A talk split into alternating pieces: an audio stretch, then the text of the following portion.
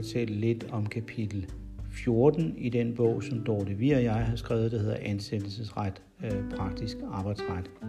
Kapitel 14 handler om skatteforhold. Det første, der står noget om, det er omkring øh, den administrative organisering af øh, skatteopkrævningen med videre her i Danmark. Og det er jo sådan, at indtil 1. juli 2018, øh, der havde vi en stor myndighed, der hed Skat.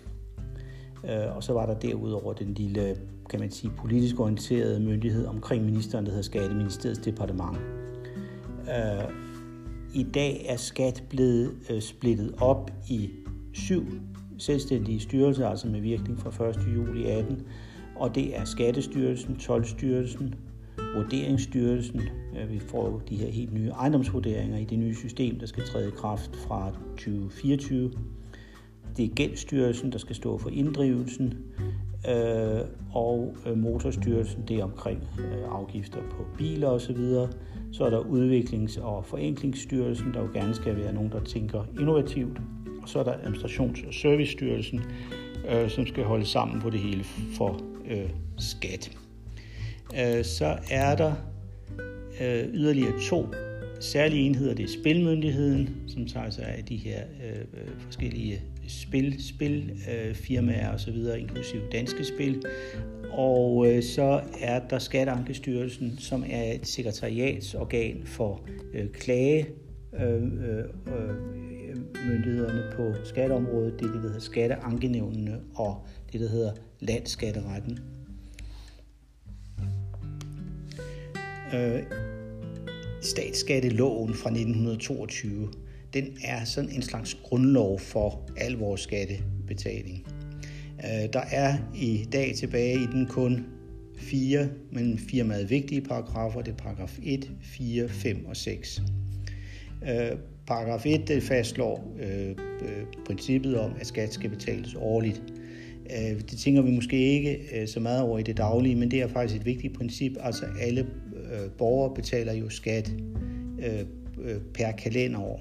Det har jo en betydning, når man for eksempel taler om et, et øh, øh, frikort, at det er jo det, øh, hvor meget man tjener i løbet af året, og tilsvarende, når man når op i øh, de lidt højere indkomster, når op og skal betale topskat, jamen det kommer også an på, hvor meget man tjener per kalenderår.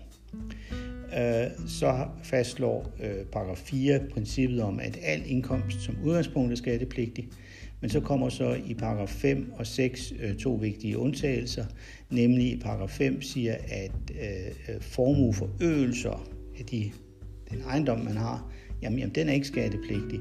Og øh, paragraf 6 siger, at man har lov til at fradrage de udgifter, man har ved indkomsterhvervelsen. Øh, med hensyn til de her formueforøgelser, så er det nu sådan, at der faktisk findes øh, lovgivninger, der så alligevel øh, indfører en skat for formueforøgelser. Øh, øh, det gælder øh, blandt andet fast ejendom, hvor det jo er sådan, at øh, efter ejendomsavanceskatteloven, der skal man betale skat af den formueforøgelse, der sker af ens faste ejendom, og det gælder så for erhvervsejendomme.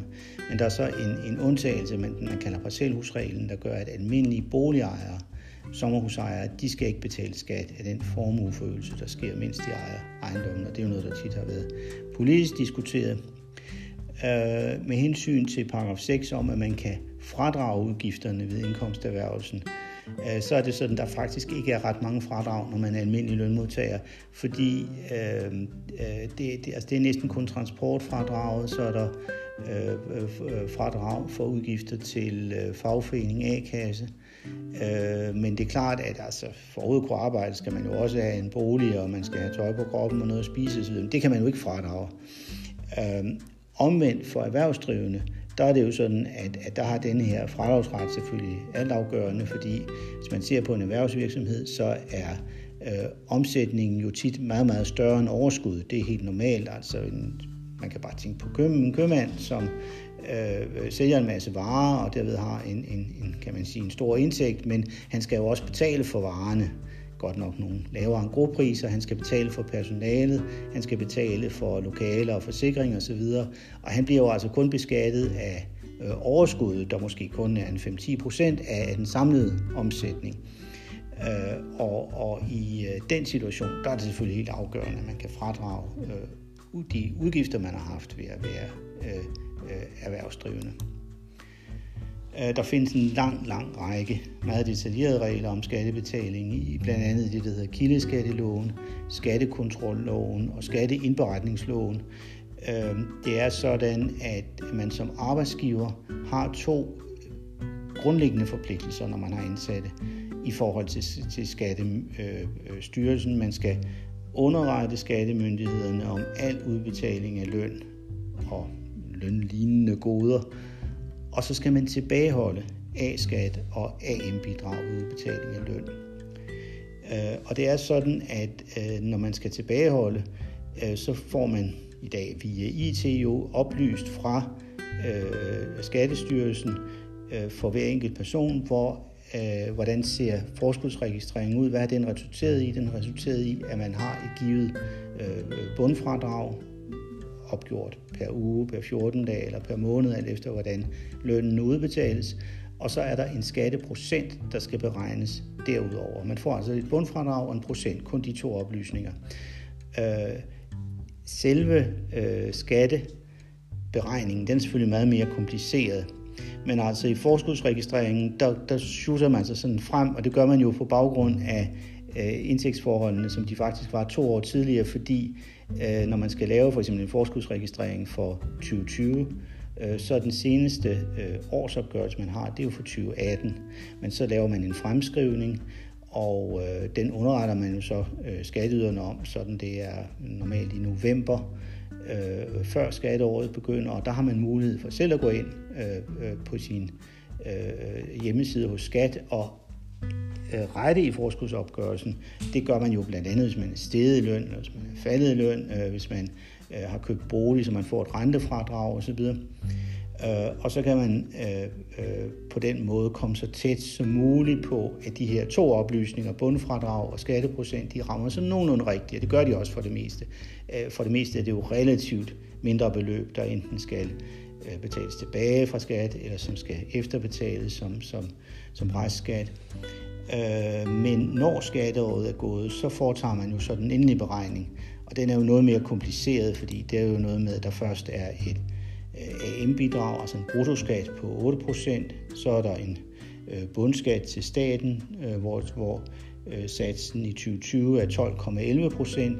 Så er der den kommunale skattesats, øh, som jo fastsættes af de enkelte kommuner. Øh, så er der et, et personfradrag, øh, som i øh, øh 2020 udgør 46.500 for dem, der er fyldt 18, og 36.100, hvis øh, man er under 18 år. Øh, så er der jo øh, topskat øh, for de øh, højere indkomster, øh, og øh, øh, der er det sådan, at øh, der skal man op på over 531.000 øh, og det er øh, efter at AM-bidraget er fratrukket. Øh, og øh, når man op over det, jamen, så skal man betale en øh, topskat på 15 procent. Øh, så er der noget, der hedder grønt tjek, og der er også noget øh, øh, øh, jobfradrag og beskæftigelsesfradrag.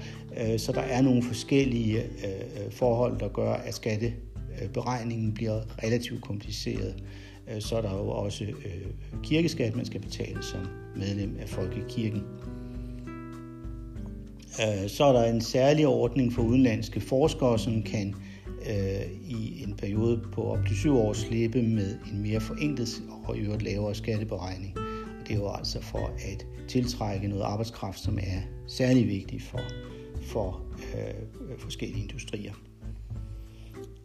Øh, så er der nogle satser for Øh, øh, øh, at øh, transportfradrag, øh, og øh, øh, der er nogle satser, hvis man er nødt til at overnatte ude for sit arbejde, man er nødt til at bruge noget forplejning i forbindelse med tjenesterejser, og der er også noget, der hedder dobbelt husførelse, hvor man kan få et fradrag. Så der findes sådan forskellige øh, fradragsmuligheder for dem, der rejser på, på deres arbejde.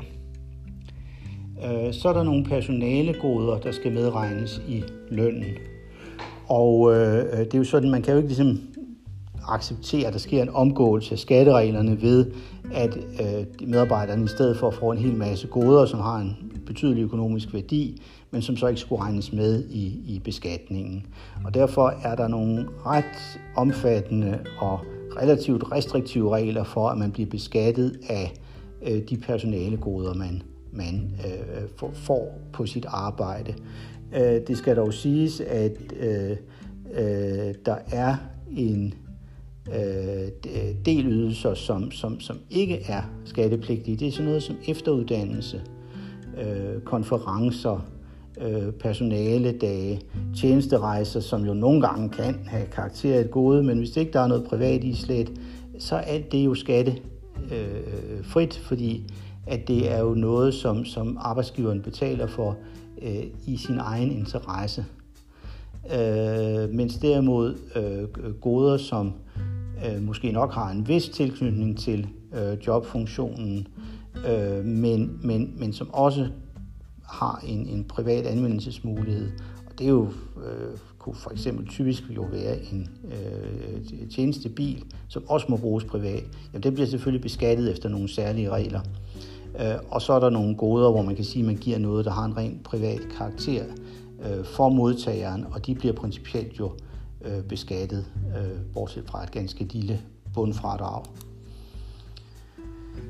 Øhm, goder, der ikke udbetales i penge, de skal nemlig fastsættes til den værdi, som det måtte antages at koste den skattepligtige at erhverve goderne i almindelig frihandel. Øh, og øh, bagatelgrænsen for øh, øh, de goder, der ikke er arbejdsrelaterede, den er altså kun 1200 kroner om året, og overskrider med den grænse, så bliver hele beløbet skattepligtigt. Så er der så en række goder, og jeg har været inde på fri bil. Der er nogle bestemte beregningsregler for det, og det gælder også for eksempel, hvis der er en arbejdsgiverejet sommerbolig, man kan låne som sommerhus, så bliver man også beskattet af det. Og der er også en, en regel omkring øh, en lystbåd, hvis det er det, arbejdsgiveren giver som et personalegode. Det er vist ikke så almindeligt. Øh, en øh, fri parkeringsmulighed ved arbejdspladsen, det beskattes dog ikke, er, der, er det fastsat. Øhm, så kan der være øh, øh, øh sparet hjemmeforbrug øh, til øh, kost, og øh, øh, det beskattes heller ikke, hvis det er i forbindelse med et midlertidigt arbejdssted, eller hvis det er undtagelsesvis i forbindelse med overarbejde. Øhm, og sådan er der en række regler, man kan øh, øh, finde gode oversigter over de her regler, både hos Skat, men også hos flere af de private revisionsfirmaer udgiver nogle meget illustrative oversigter over øh, de her forskellige regler om personalegoder. Øhm. Det er blevet mere og mere almindeligt, at øh, man øh, har en ordning med medarbejderaktier. Øh, det er jo sådan i de store børsnoterede øh, virksomheder, der er det ikke så ualmindeligt, at man har en ordning, hvor medarbejderne øh, kan få øh, aktier til en, en, en øh, øh, rimelig øh, kurs, altså sådan, at man får en option på aktierne til den værdi, de har nu, og øh, så kan man så indløse den option øh, for eksempel to år ude i fremtiden, og hvis man så selv som medarbejder har været med til, at det går godt for virksomheden, så vil aktien jo være steget, og så får man en, en øh, gevinst ved, at man kan købe dem til den gamle kurs fra dengang man, man modtog optionen. Det kan også være i små virksomheder, hvor øh, øh, øh der er nogle forholdsvis få medarbejdere, hvor man så siger, at I skal også være øh, medejer af den her virksomhed med en eller anden vis øh, procentandel, øh, og, og man så prøver og kan man sige, at, at indføre en slags økonomisk demokrati ved at uddele nogle medarbejderaktier. Øh, der er selvfølgelig en ganske stor forskel på situationen, for eksempel i stort børsnoteret virksomhed, hvor du jo som medarbejder nok får et vist økonomisk incitament ved at få optioner på aktier, men hvor du jo altid kun vil modtage så lille en andel, at du ikke har nogen reel indflydelse på ledelsen. Mens omvendt øh, i, i de øh, små virksomheder, jamen der kan det jo være sådan, at, at det at nogle medarbejdere de indtræder som aktionærer, det kan give dem en reel medindflydelse på ledelsen af, af, af virksomheden. Så derfor kan, kan ordninger med medarbejderaktier, de kan have, have en meget forskellig karakter i forskellige virksomheder. Øhm, det er sådan, at øh, øh, udgangspunktet er jo altid, at, at man skal fastsætte sådan gode til markedsværdien.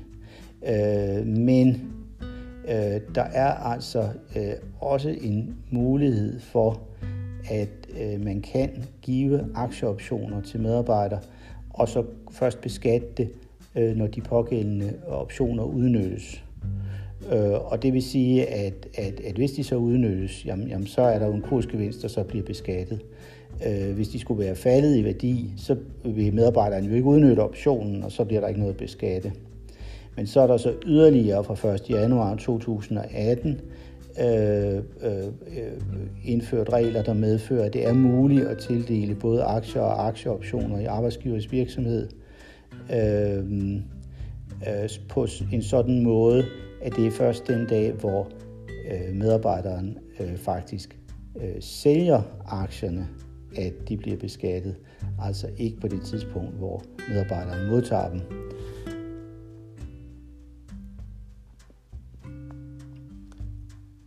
Internationale skatteforhold, øh, der er det sådan, at personer med bopæl i Danmark, øh, og det er jo som udgangspunkt øh, dem, der opholder sig i Danmark det meste af tiden, altså mindst 6 måneder om året, øh, og derudover også sømænd på danske skibe og udstationerede fra offentlige myndigheder, øh, jamen, øh, de er fuldt skattepligtige i Danmark. Øh, begrænset skattepligtig er man derimod, hvis man har nogle indtægter i Danmark, men altså ikke er, er bosiddende i Danmark. Øh, så er man nemlig kun øh, skattepligtig af, af de indtægter, man faktisk har i Danmark. Hvis man er fuldt skattepligtig i Danmark, så er man som udgangspunkt skattepligtig af alle de indkomster, man har i hele verden. Øh, og det er klart, at øh, øh, hvis øh, sådan er det jo, at alle andre lande øh, har nogenlunde tilsvarende regler, så er det jo betydet, at, at, at øh, der sker en voldsom beskatning af næsten enhver form for grænseoverskridende indtægter. Øh, og derfor er der selvfølgelig også nogle regler, der så kompenserer, øh, fordi øh, øh, det er klart, at øh, øh, hvis for eksempel en en, en dansker har en indsigt i, i Sverige fra en virksomhed, han driver i Sverige, og øh, Sverige så siger, jamen så er den indtægt jo så skattepligtig i Sverige, og vi i Danmark siger, at du har bopæl i Danmark, så du er fuldt skattepligtig alle dine indtægter i hele verden. Ja, i Danmark, jamen, så beskatter vi også indtægterne i Sverige osv. Og derfor har man øh, en række regler, der regulerer det øh, i øh, det, der hedder Øh, øh, dobbeltbeskatningsoverenskomster imellem landene, så man sikrer, at, at øh, der altså øh, kun bliver betalt skat et sted. Og det er sådan, at øh, fra dansk side, der har vi den øh, grundregel, at hvis man har nogle øh, indtægter i udlandet, og man er øh, øh fuldt skattepligtig i Danmark, jamen så tillader man dog, at den skat, der faktisk er betalt i øh, udlandet, øh, den bliver fradraget i den danske skat. Og nu er det jo sådan, at den danske skat er jo næsten altid højere end den udenlandske.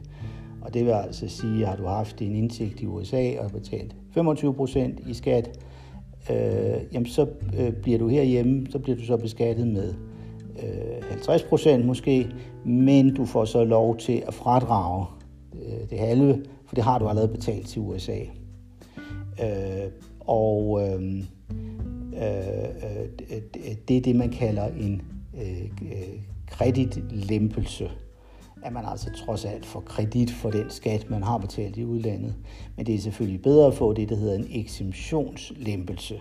Og det vil sige, at øh, den øh, øh, indkomst, man har haft i udlandet, som er blevet beskattet i udlandet, at den så ikke også beskattes i Danmark, så man slipper med at betale den øh, lavere skat, man har betalt i udlandet.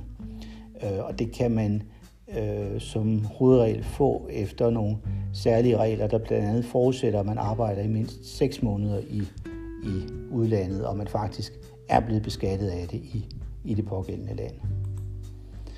Øhm, der er to dobbeltbeskatningsoverenskomster, der er særlig vigtige, og det er den med øh, de øvrige nordiske lande og den med Tyskland. Og det er jo fordi, at, at øh, de såkaldte grænsegængere, altså dem, der har øh, bopæl i et land og arbejde i et andet, jamen det er jo typisk enten bor man i øh, Sønderjylland og har øh, arbejde i Tyskland eller, eller omvendt, øh, eller også så bor man i øh, det store københavnske område og arbejder i Sverige, eller man bor i Sverige og arbejder i København. Så det er ligesom de to dobbeltbeskatningsoverenskomster, der er øh, ganske øh, væsentlige. Øh, og øh, er man i den situation som grænsegænger, så er der en hel del vejledningsmateriale at få. Og øh, øh, hovedprincippet er, at øh, arbejdet øh, det bliver øh, beskattet øh, der, hvor det bliver øh, udført. Øh, og det vil sige, så øh, får man altså trukket skatten i, i, øh, i det kildeskattesystem, der gælder i, i øh, det land, hvor arbejdet bliver udført. Og det var de hovedpunkter, jeg gerne ville fremhæve, og jeg siger tak for nu.